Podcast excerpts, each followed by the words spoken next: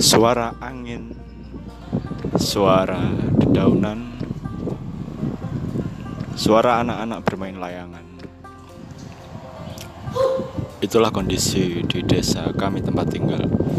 Sejak kecil saya hidup di sawah, dibesarkan dari hasil ladang dan bercita-cita pula menjadi seorang petani.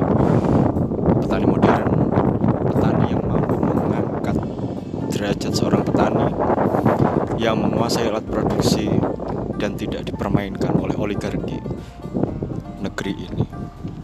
Saya Adib Nurfanani akan mengulas kehidupan petani dari segala sisi.